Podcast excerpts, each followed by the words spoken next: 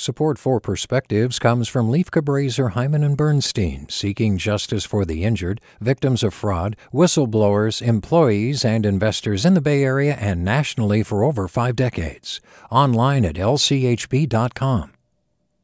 Hey, it's Avery Trufelman, host of Articles of Interest. And I've got to say, I've been a fan of KQED ever since I was a little kid and I would come out to San Francisco to visit my grandma. It was just what we'd always turn on every time we got in the car, every time we were making dinner and turning on the radio. Was always KQED.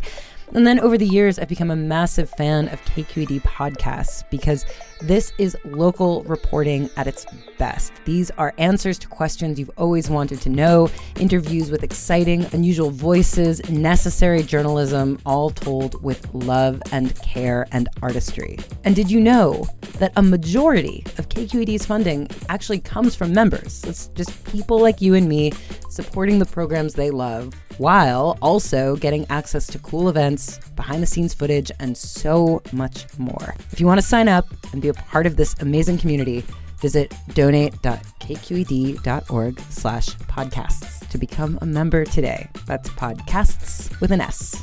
Thank you for listening and thank you for your support. From KQED. Sometimes my parents call me crazy for not controlling my emotions. When it comes to my mental health, I usually have to brush it off. It is a very uncomfortable topic in my household. In fact, we rarely speak about it at all. I can't really blame my parents on this since this is something that is rarely talked about in the Latino community. I was around 14 when my depression had gotten worse. I was a freshman at Richmond High and I was starting to lose motivation for everyday things. Sometimes it was hard to even get up from my bed. My grades were getting worse and I didn't care. I eventually fell into unhealthy habits such as self harm. I couldn't tell my family since I knew they would just be uncomfortable and brush this off. Or they would tell me to just start acting happy, as if my emotions were an off and on switch. My depression was a terrifying topic in my home. One thing that did help me during my dark time was reading. I would read books from school and I started reading comics on my phone. This soon inspired me to start writing stories of my own, and I slowly began to pick up on my old hobbies like sketching and drawing. I started to focus on those things since they made me really happy, and over time I got better.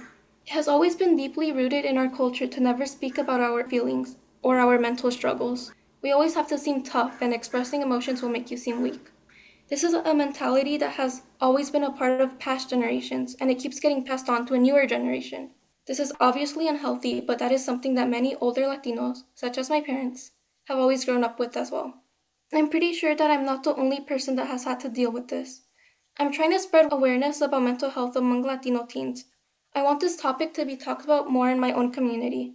I want other Latinos to stop denying it and instead speak up more so others can find closure and seek help. Something that I learned is not everyone can find things that can make their mental health better. I found comfort in writing random stories and sketching. While that did help me get better, everyone heals differently. Something that we should normalize in the Latino community is finding and seeking help in things such as therapy.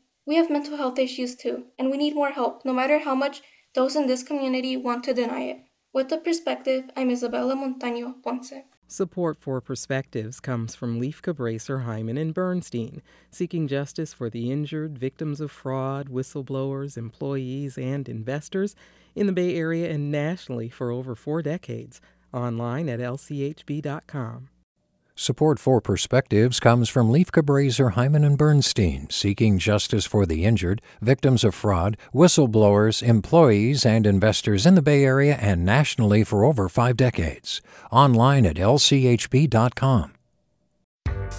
Hi there, I'm Rund Abdelfatah from Throughline.